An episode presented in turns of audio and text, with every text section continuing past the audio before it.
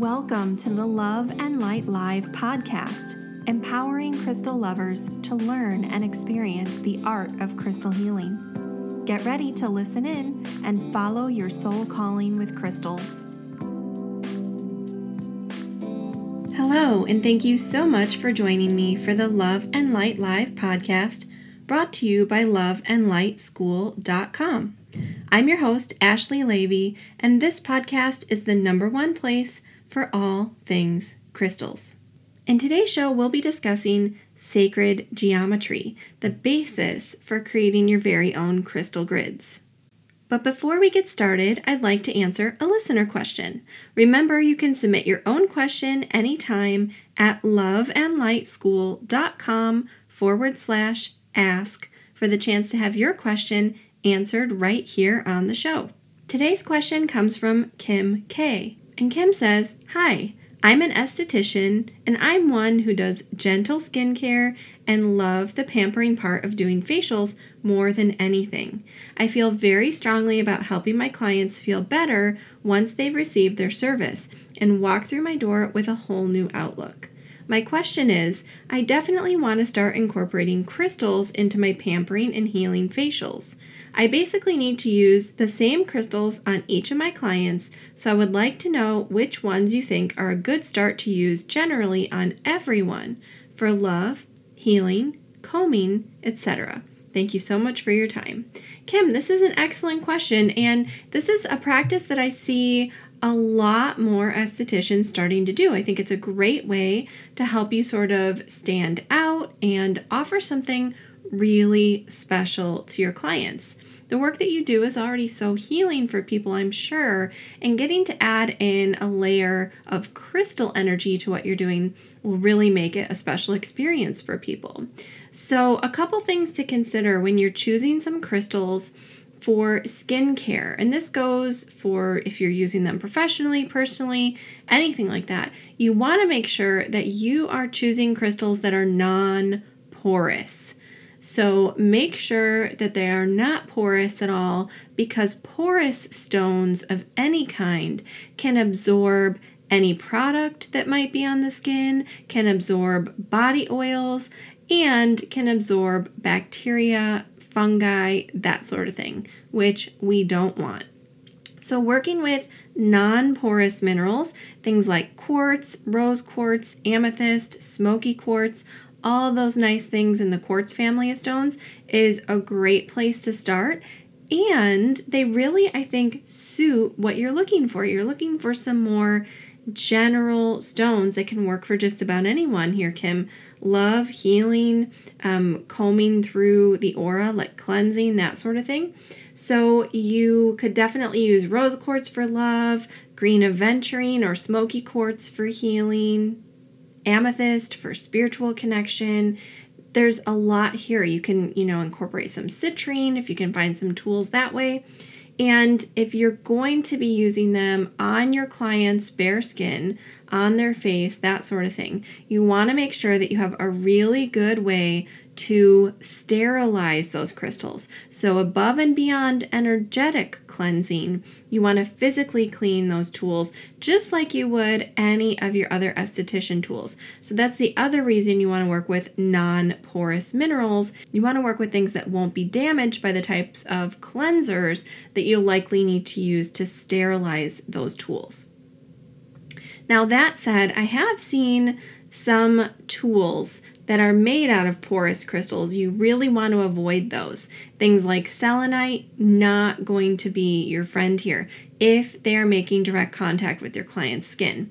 However, you mentioned combing, and you can use a selenite wand to sort of sweep through your client's aura while you're performing the service or even before or after.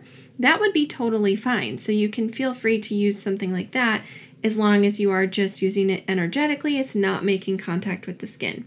You also want to just double check that using implements in your practice is covered by your insurance and as part of your approved license practice in your location. Not all insurance policies will cover the use of implements in your practice, so just make sure you're covered before you incorporate anything new.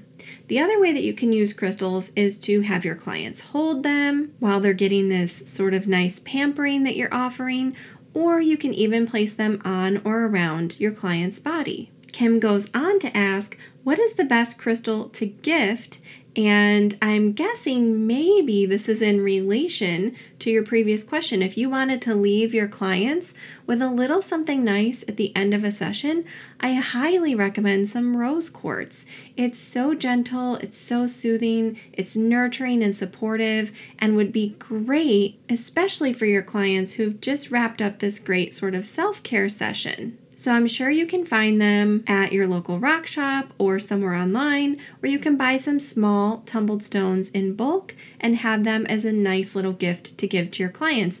Maybe you even put them in a cute little pouch with a little thank you note, a little write up about the rose quartz and why you've chosen to gift it to them and maybe even suggest one way that they can work with that crystal themselves at home.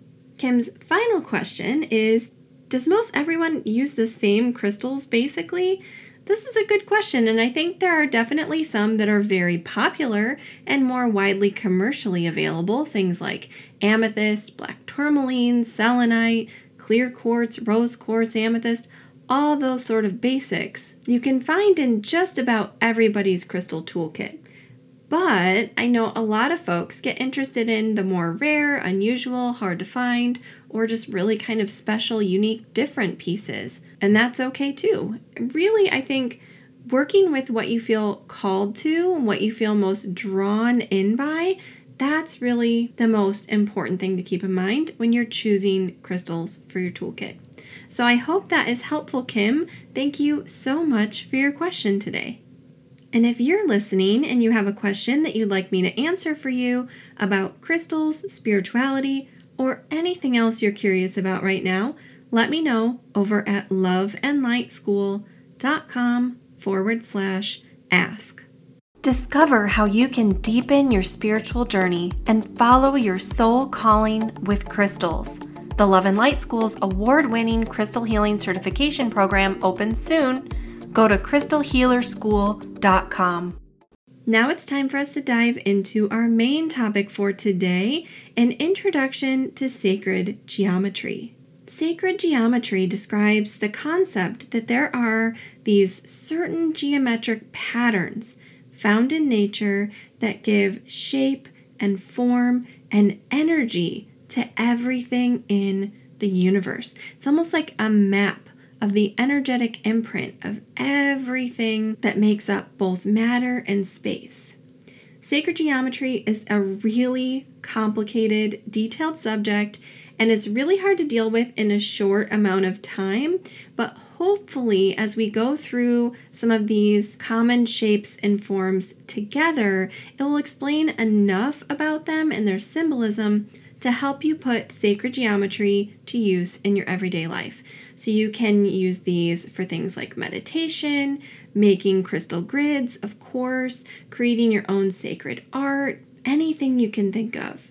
And if you really want to get into a detailed history and theory behind how and why sacred geometry works and why it's important and its symbolism, you might want to check out the Sacred Geometry movie from Spirit Science, which I've linked in this week's blog post. So head over to loveandlightschool.com slash blog and do a search for sacred geometry. You'll be able to find a link to that video by Spirit Science. It's pretty cool. Sacred geometry sort of springs from the examination of different patterns and relationships that are found in nature.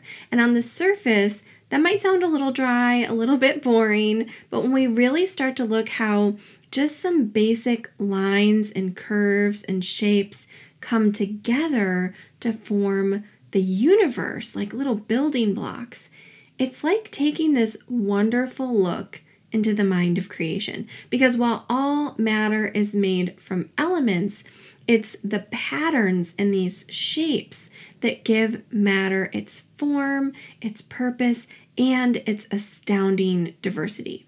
For example, calcite and aragonite and seashells are all made out of the same thing. They're all made out of calcium carbonate, CaCO3. So the earth forms this material into calcite, usually in little sort of squarish or rhombohedral blocks, little crystals, and this happens directly through geological processes. But sea creatures can also take up CaCO3, calcium carbonate, and with the help of patterns recorded in their DNA, they know how to reform it into shells.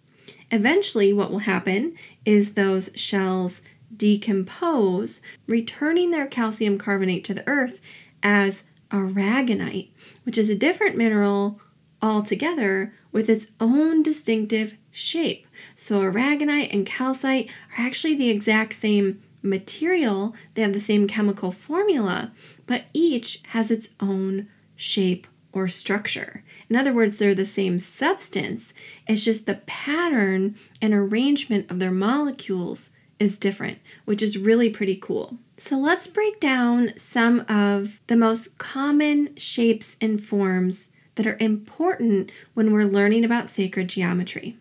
Let's start with the flower of life. The flower of life is made up of 19 different intersecting circles inside of one larger circle. And it's said that all other sacred patterns can be found somewhere within it.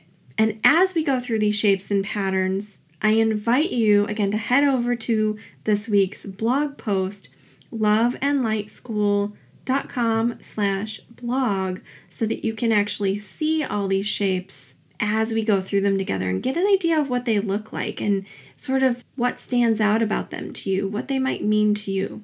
So, the Fibonacci spiral and many other forms and patterns we talk about in sacred geometry arise from the flower of life. Like I said, they can all be found somewhere within there. And the flower of life is seen as the basis for all other patterns in the universe.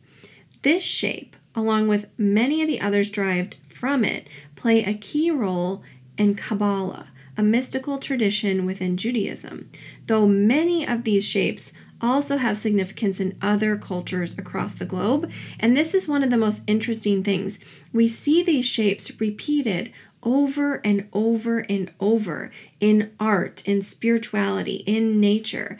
There is something inherent about the energy of these shapes that draws us in and helps us sort of feel connected to the whole. So, the study of sacred geometry really begins by drawing some circles. So, two intersecting circles form a shape known as the vesica piscis, meaning fish bladder or vessel of the fish, which is seen in the chalice well symbol of Avalon in Glastonbury. Some see this symbol as more feminine or as a symbol of the mother goddess because its center sort of resembles the shape of a vulva where the two circles overlap. But these symbols are so much bigger than the gendered binary sort of allows us to experience. So, even though some of the language around these symbols may indicate masculine or feminine, we really need to consider the bigger picture of wholeness that's created by these shapes. So, we just looked at two circles coming together, but what happens when we add a third?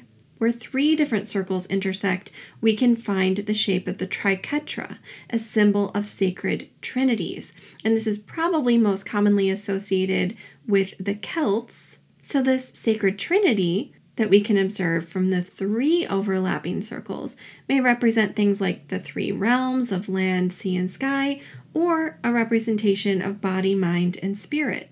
If we double these three overlapping circles with one group pointing upward and one pointing downwards, we can form the seed of life, which is also called the Genesis pattern. So here we have six intersecting circles, signifying the six stages of creation. Now, if we take this seed of life and we imagine that it is three dimensional with that center circle becoming a sphere, we see one on the front, one on the back, and a ring of six around, we get the egg of life shape. So taking that seed of life into three dimensions from two. So this egg of life is composed of eight non intersecting spheres, and it can represent the cell division of an embryo. So, all humans at some point start out in this shape, the shape of the egg of life. Next, we have a really complex shape called Metatron's cube. And in this shape, lines connect the centers of the circles in the fruit of life, where the lines are said to represent masculine energy and the circles are said to represent feminine energy. So this pattern combines these polarities into unified creation. Now, obviously, we can see all these patterns are closely related and they become more complex as we draw new connections between these circles and lines. So we start with our two circles and then add another to get three and so on. And we can see how these circles begin to intersect and relate. So new combinations of circles and lines and three dimensional images continue to evolve. And with each new evolution, we can gain new insights into the meaning of these geometric shapes. So, we discussed one three dimensional shape, the egg of life, but if we keep going on and carrying on with these building blocks, continuing this process, eventually a pretty significant set of three dimensional shapes will arise. And these are called the Platonic solids, named for the ancient Greek philosopher Plato, who theorized that all matter and space in the universe could be broken down into one of these shapes. In order for something to be a platonic solid, they have to be three dimensional shapes in which all faces are the same, all edges are the same length, all angles are the same, and if you put the shape inside a sphere, all of the vertices would touch the outside of the sphere. Another way of sort of looking at these shapes is that they all arise from a cube, and when it's truncated in various ways, these shapes are revealed. For this reason, the cube is considered to be the father of all forms, while the sphere is said to be the mother of all forms. Again, some outdated gendered language here, but we can see that there's a clear duality between the harsh geometry and the sort of endless completeness of the sphere. Now, these platonic solid shapes are the building blocks of everything from crystal formation to music to organic life. There are five in total, including the tetrahedron, hexahedron or cube, octahedron, icosahedron, and dodecahedron.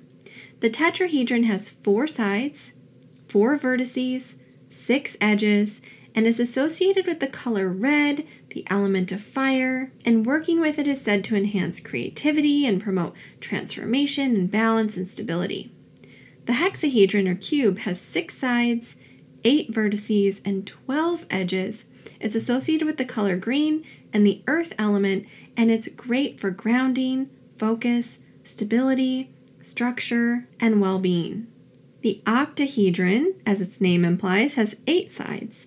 It also has six vertices and 12 edges. It's associated with the air element and the color yellow and can be worked with for communication, compassion, healing, and nurturing.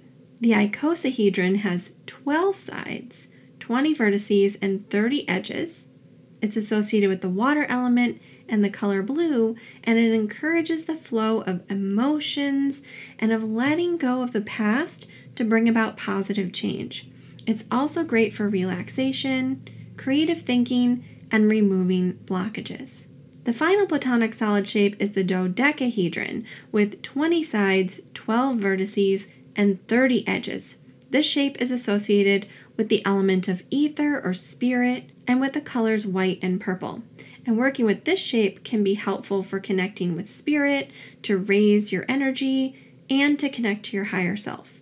It's also said to enhance meditation and your overall sense of well being. There are also a few shapes that sort of fall outside of this that are really important. For example, there's the vector equilibrium, which is a three dimensional shape constructed with triangles and cubes. It's sometimes called the perfect shape because every corner is exactly the same distance from all the other corners. The shape is very, very stable, and it's the basis of a three dimensional rendering of the flower of life, which is pretty cool. We also have pyramids. We know how important pyramids have been throughout human history. They have an amazing preserving and energizing property, likely because the pyramid is such an efficient amplifier of energy. By focusing universal energy, it's said to increase the vibrational field or energy field of whatever's placed inside it, even intangible things like hopes and intentions. And this effect can be enhanced by the pyramid's material, color, and other properties. So, this is one reason why pyramids are often constructed of things like copper tubing or wire for use in charging crystals and other objects. You'll even see really large pyramids made of copper that people sit in during meditation and things like that. Finally, there's the Merkaba, also known as the star tetrahedron. It's the intersection of two opposing tetrahedrons, one pointing upward and one overlaid, the first pointing downward. The one that points downward is said to bring energy up from the earth, while the one that points upward is said to channel universal energy down into the earth plane and a person within the energy field of a Merkaba shape might experience this sort of confluence of both types of universal energy. The name Merkaba is often said to combine three Egyptian words Mer, meaning rotating fields of light, Ka, meaning spirit or the intangible part of our human life, and Ba, meaning the soul or the sum of everything it means to be human. So Merkaba is said to mean light spirit body.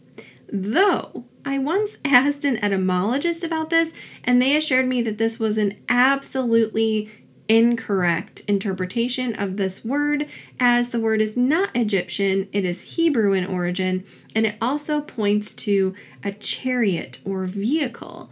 Therefore, it's likely that it actually refers to some sort of spiritual vehicle or tool for helping to take us on a spiritual journey. So, the next time you go to choose a base for your crystal grid, or you're thinking about what sacred geometric shapes to incorporate into your artwork, definitely consider the meaning behind these shapes, the other shapes that can be found within them, and what other shapes they can create when multiplied. Also, think about where you see these shapes in nature and what symbolism and energy that brings into your work. Do you feel intuitively called to work more deeply with your stones? To grow your confidence, knowledge, and connection to crystal energy beyond what you can learn on your own? Our award winning Crystal Healing Certification Program will take you from crystal lover to a confident, certified crystal healer and help you discover your soul's path and crystal purpose. Go to crystalhealerschool.com to learn more. Well, that is it for today's episode. I hope you found a lot of value in today's show. If you want more information about anything I discussed in this episode, you can learn more over on the website at loveandlightschool.com forward slash blog.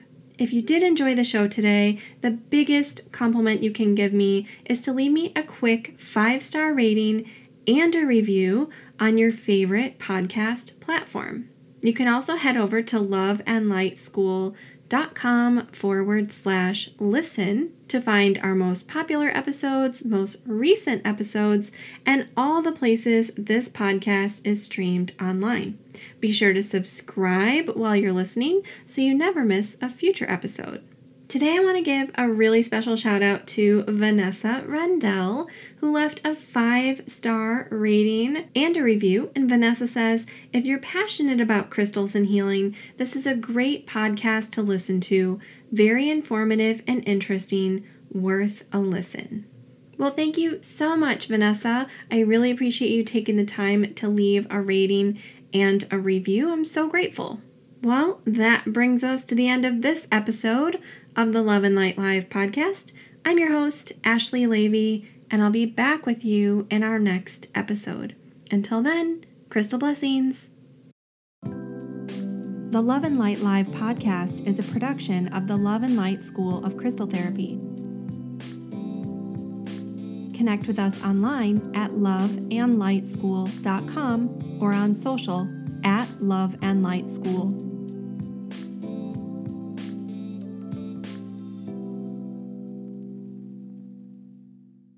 Content provided on or through our website or podcast makes no claims for specific or general health or health results and should not be used to examine, diagnose, or treat any medical condition, prescribe medications, make claims for specific or general healing or health results, or as a substitute for traditional medical treatment.